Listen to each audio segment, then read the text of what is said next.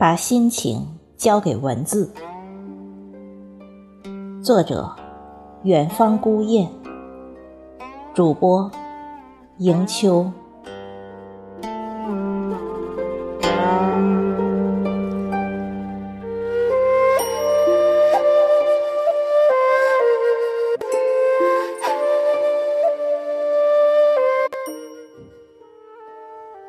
夜已阑珊。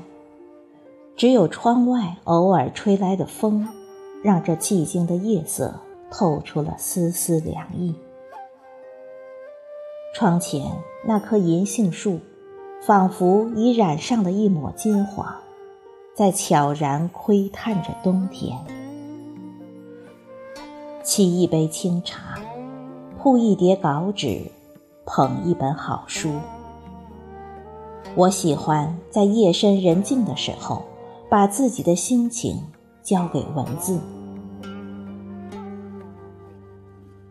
黑暗中，时间被拉长，空间被缩小，我的内心也不免浮躁起来。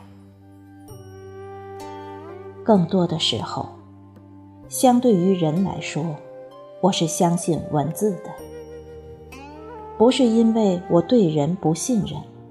而是我感觉，在与人交谈时，相互之间的沟通远不如与文字的交流那样酣畅。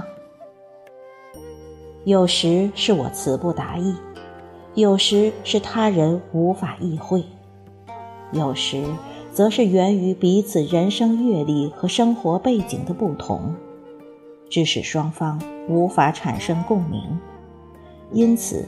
就有了误解乃至分歧，而这往往会使我感到十分孤独和伤感，甚而对与人的交流产生质疑。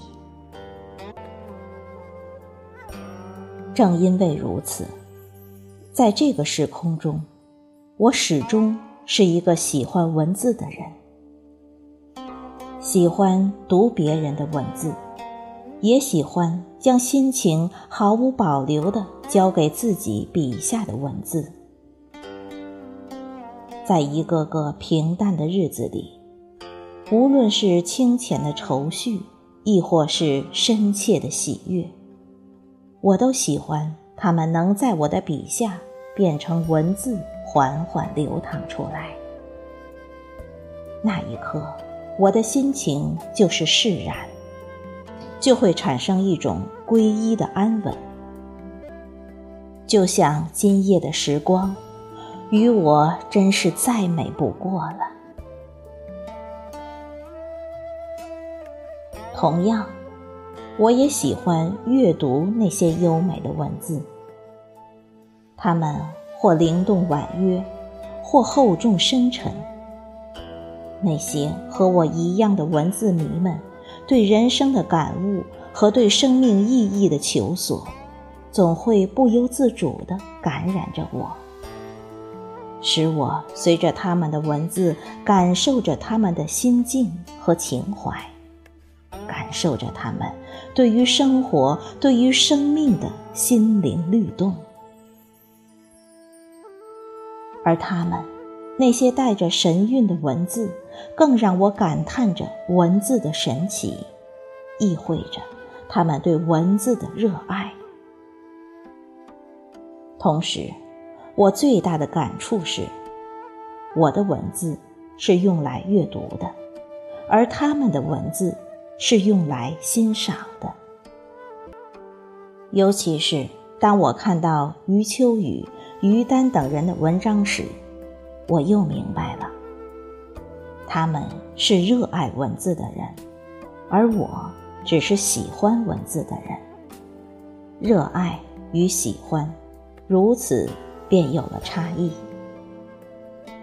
但我并不沮丧，反而有一丝窃喜，只因为自己的了然。即便如此。我依然坚持做一个喜欢文字的人。我喜欢让自己的心情在文字的韵律里抑扬顿挫。